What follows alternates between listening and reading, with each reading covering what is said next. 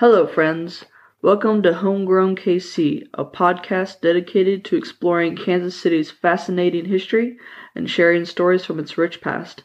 I'm your host, Laura. Join me today as we explore a piece of Kansas City's history.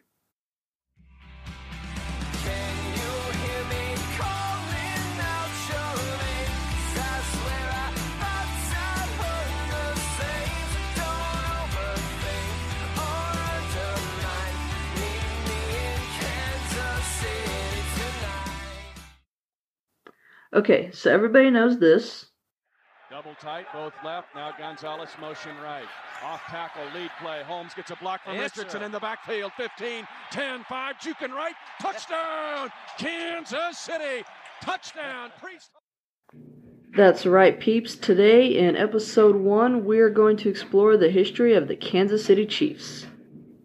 First, we're going to go back to December 22nd, 1966, aka the fateful day, or football's longest day.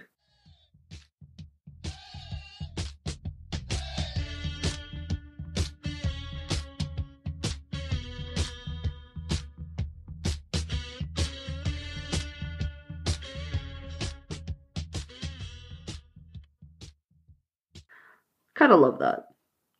Let me set the scene for you. All right, so picture this. It's almost Christmas. It's bloody cold and it's snowing. I don't remember if my sources said it was actually snowing or not. And this particular story takes place in Dallas. So it's probably not snowing, but for ambience, we're to say it is. Okay, cupcake. Okay. All right, so it's snowing. Um, this is the early 60s. So TV is pretty new. There's only like three channels in the world. I know. So terrible. No such thing as Facebook, Instagram, Snapchat, or Netflix. Ugh, the worst. The biggest game of the year, though, okay? It's being broadcast on television. So, what do you think everybody's doing? They're watching the football game, of course. And it's the ultimate showdown between AFL, um, that's the American Football League, Dallas Texans, and Houston's Oilers. Alright, so everybody's watching the TV, right? Including, guess what? Kansas City's very own mayor, H. Roe Bartle, aka the Chief. Oh, well, that's kind of a funny name, you say? We'll get to that in a minute. Okay, so quick jump away. The Chiefs were originally a team in Dallas called the Texans, so that's why we started our story in Texas, and were owned by a man named Lamar Hunt. Now, he's fascinating. So fascinating. I got about halfway through a deep dive on him and decided it was too much, had to pull back. So he will get his own episode, listeners. I'm not going to talk about him very much today. Don't want to have any spoilers. But he is so intertwined with the team. We have to talk about him just a little bit. So Lamar owns the Texans down Dallas. Mayor Bartle just finished watching this epic game, which the Texans won, and he thinks, you know what? Kansas City needs a football team. This would be an amazing legacy for me to leave to my city. So he calls Lamar up. He's like, "Hey, buddy, mighty fine team you got there. You want to maybe bring him to Kansas City?" Lamar is a little back and forth on this. He would actually rather go to New Orleans, but uh, they couldn't get a deal through. So he calls Bartle back and says, "Sure, if you can sell twenty-five thousand season passes by May fifteenth, so you know, like eight, uh, five months, then yes." Bartle's like, "Cool, cool, bro, we got this." He gets everybody in town on it. They are super pumped. Ray Evans is a former All American football player from college. Um, he was also a basketball player. Um, and he's now a prominent businessman in Kansas City. So he's like, cool, I'm going to get the booster club going. We're going to sell all of these. They do sell quite a few, but May 15th rolls around and they've only got 14,000. So they're 11,000 short. Lamar's like, cool, that's good enough. Let's go. The team moves to Kansas City in 1963. And we're not in Texas anymore, so we can't be called the Texans. What are we going to call ourselves? The Chiefs, in honor of Mayor Bartle. And guess what? All of this was done before we even had a stadium. It was kind of the reverse of if you build it, they will come. It was more, we will come and then you will build. So where are they playing at? They're playing at an old ballpark. Um, that got upgraded a little bit. It's where the Monarchs, Kansas City's Negro League baseball team, also played. Um, but again, that's a future podcast topic. All of these episodes are arranged as a story, right? So I'm not going to throw a bunch of names and dates and statistics at you. That said, this is a little bit statistical um, because eventually we will get down to talking about the players and you know like how well the team did uh, losses versus wins. So just a quick heads up on that. That's coming. Not yet though. All right um, we're in kansas city. We don't have a stadium. Location location location. Where are they going to play? Well lamar is changing the game baby he's doing so much for football. Again, we'll get to that when we talk about Lamar himself. But he needs a big new shiny, ooh, shiny stadium for his team. They're looking around. Jackson County, which is where Kansas City resides, promised $43 million out of its budget for a stadium. See, I told you everybody was super pumped. Um, but we don't know where to put it. So we're looking around, looking around. 18 different places get suggested and dismissed for one reason or another, and they're basically all in the heart of downtown Kansas City. Um, if I remember correctly, one of them was at the River Market, and then another one was where the convention center currently is, or at least near that. So, yeah, like not a good location, right? Well, one day, this guy calls up Lamar and he's like, Hey, I've got 500 acres. Um, how about you buy them for five thousand dollars an acre? So, guys, this is only twenty five thousand dollars. And Lamar's like, yeah, that sounds great. Okay, so we got this deal. In the end, building the stadium totaled sixty nine million dollars. And that doesn't even include the 43 million that Jackson County donated to the project. Or other sources there, um, mon- monetary sources that they receive from state and federal. Okay? Um, if you are from Kansas City, of course, you know where they put the stadium down at Blue Ridge Cutoff. They decided to name it the Truman Complex, and they broke ground in 1968. So, if you're keeping track, that means the Chiefs have been in town for five years, and we're finally starting to build a stadium. We still don't have our own stadium. Now, it's called the Truman Complex because, in addition to building a new stadium for the Chiefs, they're also building a new stadium for the Royals. Some of y'all's ears just perked up. Royals are going to be our next episode, so we're not going to talk about them today. The only thing that they didn't include when they built it that was originally in the plans is the retractable roof. Um, Lamar saw it at another football stadium. He said, Ooh, I want one. But uh, in the end, it was decided it would cost way too much and put stress on their already stressed budget. Now you're thinking, we have $43 million plus all these other funds, and how is this stressed? But it is. Okay? So, out of the 69 that it cost, right? 10 of that came from Lamar's personal accounts, not his business accounts, his personal money. And then in 69, so a year after they broke ground, there was a worker strike, which not only delayed building but cost more money. It was a hot mess. Arrowhead Stadium finally opened up for its first game in 1972. So, took 3 years to build. It's big and beautiful and new and incomplete. Wait, what? Yes, incomplete. None of the VIP seating was complete yet, and all these like little finishing touches that you do to make it look really, really nice. None of that's been done yet. But there are seats for the butts, that's all that they cared about. All right, it is on. Historically speaking, the Chiefs have had two major problems, and that's what we're going to get into now. The coaches, at one point, they have something like a new coach each year. It's a little bit Harry Potter, professor of the dark arts there. Um, and on the other, we either have a great offense or a great defense. We never seem to have both at the same time. So the first GM was Jack Steadman. He was a good friend of Lamar's and basically a second in command. He'd been GM of the Texans when they were still down in Dallas. And he served as the GM until 1988. He has a good long career. But our first coach is Hank Stram. He coached the Texans for two years before the team moved to Kansas City, and then he remained the coach until 74. So the stadium opened in 72, so he coached at the new stadium for two years. Again, I'm sorry about all the dates. I'm just kind of trying to help you guys, you know, keep in mind where we are in the story. He is a very good coach, though. We like Stram. And he's credited with the creation of the moving pocket. Okay, so for non football lovers, the pocket is this little space um, around the quarterback after he gets the ball, and, where you got all the defenders in front of you, and they end up kind of making a, a circle as the opposing team rushes and tries to get around them.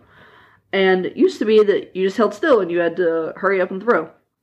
So the moving pocket allows, you know, the quarterback to take a lot more time to see where his ball is going and maybe even run with it. We have a lot of quarterbacks who are well known for just being like, all right, I'm going.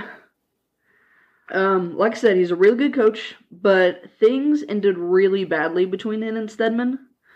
And Stram ended up fired with seven years left on his contract for being, quote, too loyal to older players. In his autobiography, which I didn't get a chance to read, but it was referenced by another source that I did look at, Stram claimed that Steadman and he had never really seen eye to eye, never really liked each other, and this was just an excuse to get rid of him. And I mean, come on, people. He's fired for being too loyal. Sounds like some BS to me. But I wasn't there, so, you know, take it as you will. Alright. After Stram leaves, the Chiefs enter what multiple people called the Dark Ages. That's the 70s and 80s. Um, before that, you know, the team's pretty good in the 60s. They were the AFL champs in 1966. Um, and then the AFL West champs in 1971. So AFL, or sorry, football is broken into AFL and NFL, right? And then in each one you have East and West or North and South. And hey, Chiefs played in the very first Super Bowl, everybody. They didn't win, but that's still some major cred. And, you know, they only lost in overtime. So it's not like they played bad. They were pretty good. They also played in the fourth Super Bowl against the Vikings in 1971, and this time they did win. They haven't been back to the Super Bowl since then, which apparently is part of their reputation for being a poor team. But I really don't think that's a good argument. Alright, anyway, so after Stram, we have Paul Wiggin from 75 to 77. And again, he's fired halfway through the season and replaced by Tom Bettis. Tom only served out that one half season. We had Marv Levy from 1978 to 1982. John Mackovic, we're just going to call him Mac, from 82 to 86. And then Frank Gansz from 87 to 88. See what I said? It's basically the defense against the dark arts. Um, and okay, here's some extra drama for y'all. Frank Gansz was the special teams coach under Mac. Special teams are the kickers, right? And I don't know what his beef was, but he's like, I'm gonna quit. And he was popular amongst the players, so they're like, well, if he quits, we quit. And in order to keep the peace, they fired Mac and promoted Gansz to head coach instead. Gansz last year was Steadman's last year as well, and it, after Stedman, we get Carl Peterson.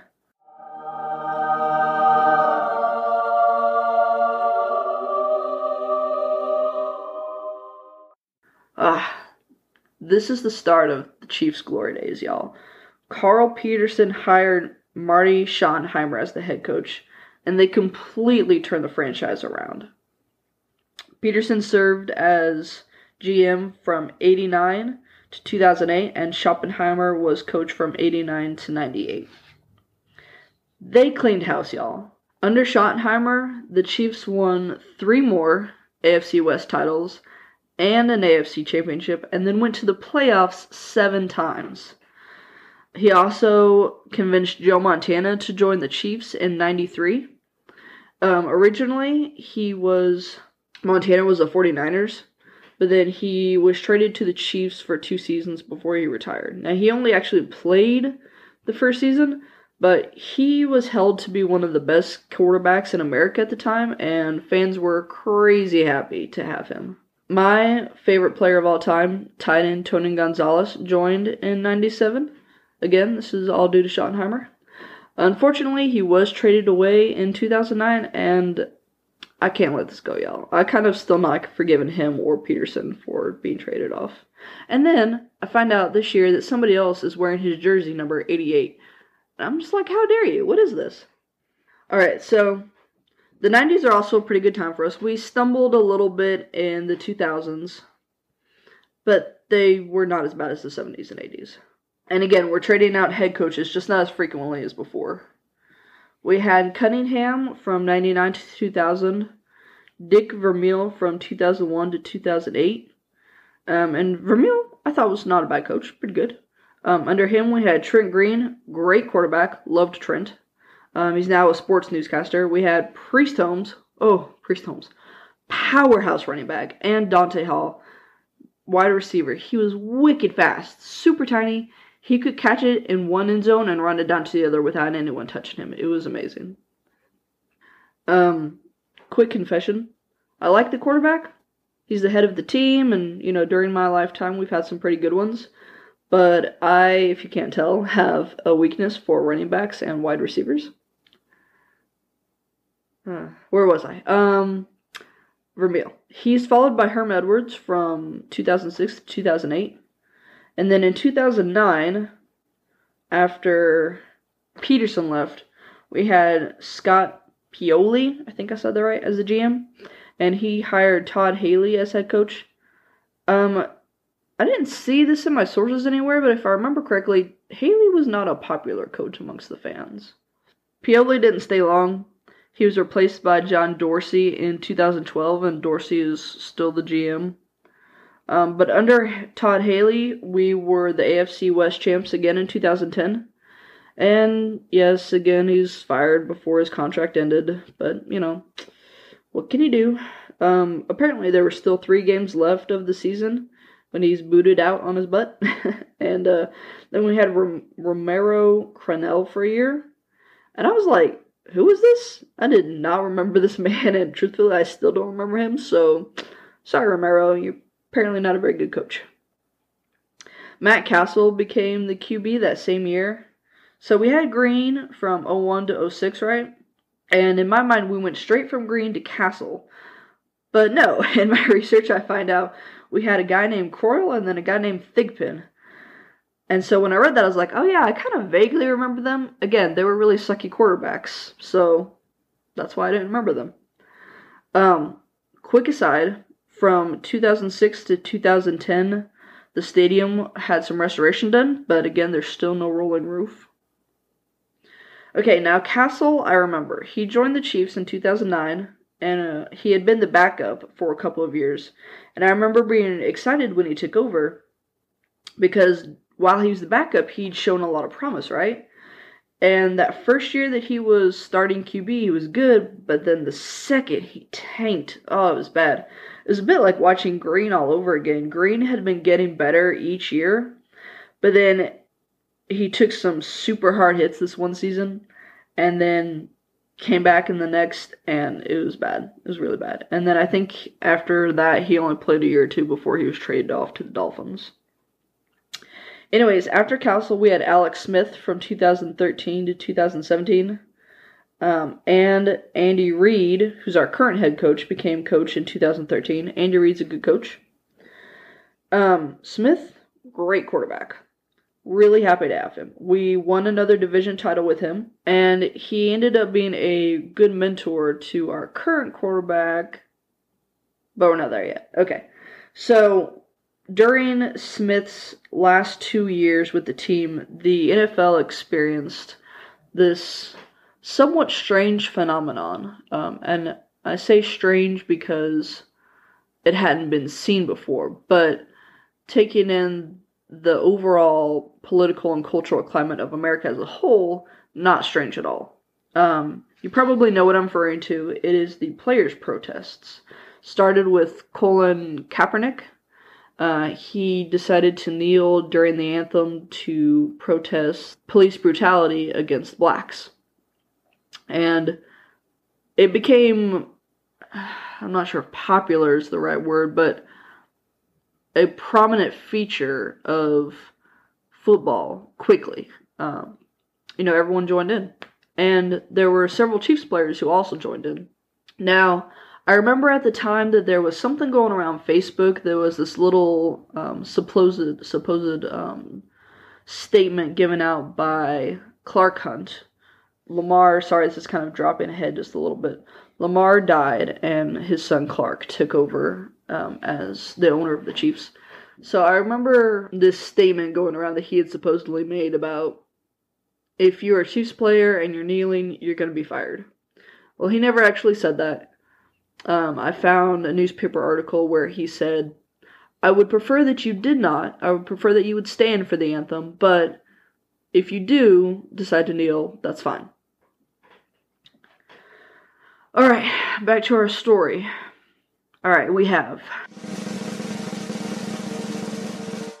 Mahomes.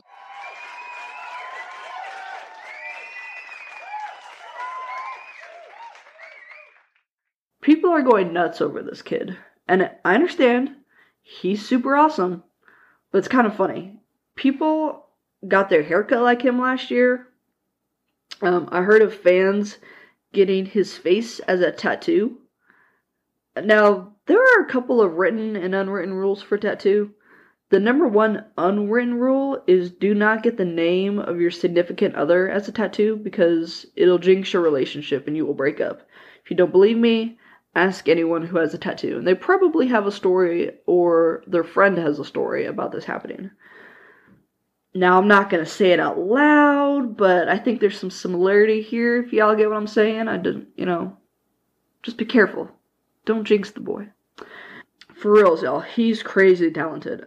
Here's some stats. See, I told you there's going to be just a little bit of stats on here. He had 50, that's 5 0 touchdowns last season, and over 5,000 yards. That is a record for not just the team, but the entire NFL. The team had a 12 4 record last year, so they had 12 wins and 4 losses. That's one of the best records we've had in a long, long time. And they won the AFC Championship for the third year in a row. And they went back to the playoffs for the fourth year in a row. See, I told you, Alex was a good quarterback. We made some progress under him. And it was fully expected that we would go to the Super Bowl last year. But here's where I said that second problem is defense or offense. Here's where that comes in. Our defense was not there last year. The only reason we did so well was because of our offense, because of Patrick. So, sorry to say, defense let us down in the playoffs, and that was it. But uh, if you talk to any other fan, I mean, I again, I'm not want to jinx it, so I won't say. But if you talk to other fans, they'll say we're going to the Super Bowl like it's a done deal. We have our problems worked out from last year. It's gonna happen. I don't know. We'll see. Um, back to Patrick real quick. He was named MVP of the NFL. And again, this is another record because this is the first time a Chiefs player has been named MVP. This is big stuff, guys. He's a big deal. Okay, Laura, you've talked enough about Patrick. Who are some of our other players? Glad you asked. We lost Eric Berry this year. Eric Berry. Really liked him. He's a good player. Um, but you know, he didn't play the last two seasons because of an injured ankle. And they traded him off. Um, we also lost Kareem Hunt. Last year, after the season ended, um, if I remember correctly, it's actually February, so it's, it's actually 2019. A video surfaced that embroiled him in some very intense controversy um, dealing with domestic abuse. Uh, there's a lot of back and forth in the media, but eventually the team um, aka the owner and probably the GM, decided to train him off. But Tyreek Hill is still here, another major fan favorite. Um, again, apparently there was some domestic abuse allegations, which I completely missed. I don't know how. But it was determined that there was no problem and he's here. We're excited for him. And we also have, cannot forget, Travis Kelce. And we have a lot of new players this year, a lot of defensive linemen that are new. So, despite all these changes, there are really high expectations for this year. One of the last things I want to talk to y'all about today is the Chiefs training camp. So, the Chiefs training camp currently takes place at Midwestern, or sorry, Missouri Midwestern in St. Joe. And I don't know how long they've been there, but they've been there at least 10 years that I'm aware of. And it's awesome, guys. Chiefs fans come out, they pack the stadium, cheering on their boys at practice. It's a lot of fun. My grandmother and I went this last year on uh, Family Day, and it was packed beyond belief. I mean, it was like a rock concert. I'll have some pictures on the website and, and Instagram and maybe Pinterest as well to give you an idea. So we were sitting in the stands, and for the first two hours, we got there just before they uh, started practice, um, like right as the gates were opening.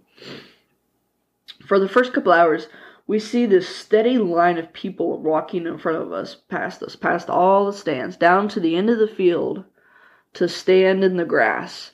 And I start watching the, the area there behind the field post, uh, sorry, goal post.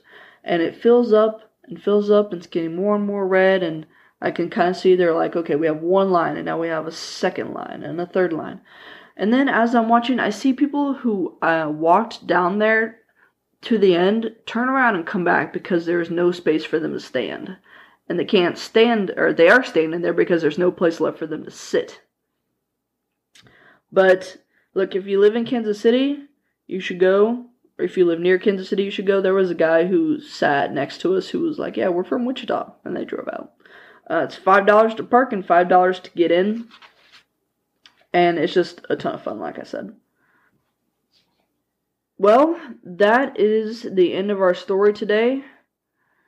Before I sign off, let's talk sources. There are two books that I recommend for this one Arrowhead Home of the Chiefs by Michael Mackenzie, and A Sea of Red by Jeffrey Flanagan. All right, thank you for joining me today. If you enjoyed this podcast, please tell a friend, rate and review me on iTunes, subscribe to the show. The more people that give me a good rating, the easier it'll be for others to find me. Um, don't forget to visit my website, homegrownkc.wordpress.com. For today's episode, you'll find links to the Kansas City Chiefs team website. Uh, you will also, as I said, find images from my visit to the training practice. My email is homegrownkcpodcast at gmail.com, and I'm all over social media at homegrownkc. And don't forget to subscribe to me on patreon.com slash homegrownkc. For as low as $2 a month, you can subscribe and get additional bonus content that will only be available on Patreon. This will really help me out, guys. It will pay for gas for me to get back and forth to do all this research and entrance fees to museums. Um, thanks goes out to my sister in law, Sarah McCombs, who created my logo, and to the Dear Misses for the use of their song as the intro and outro music. And again, last but not least, local libraries. Thanks for listening.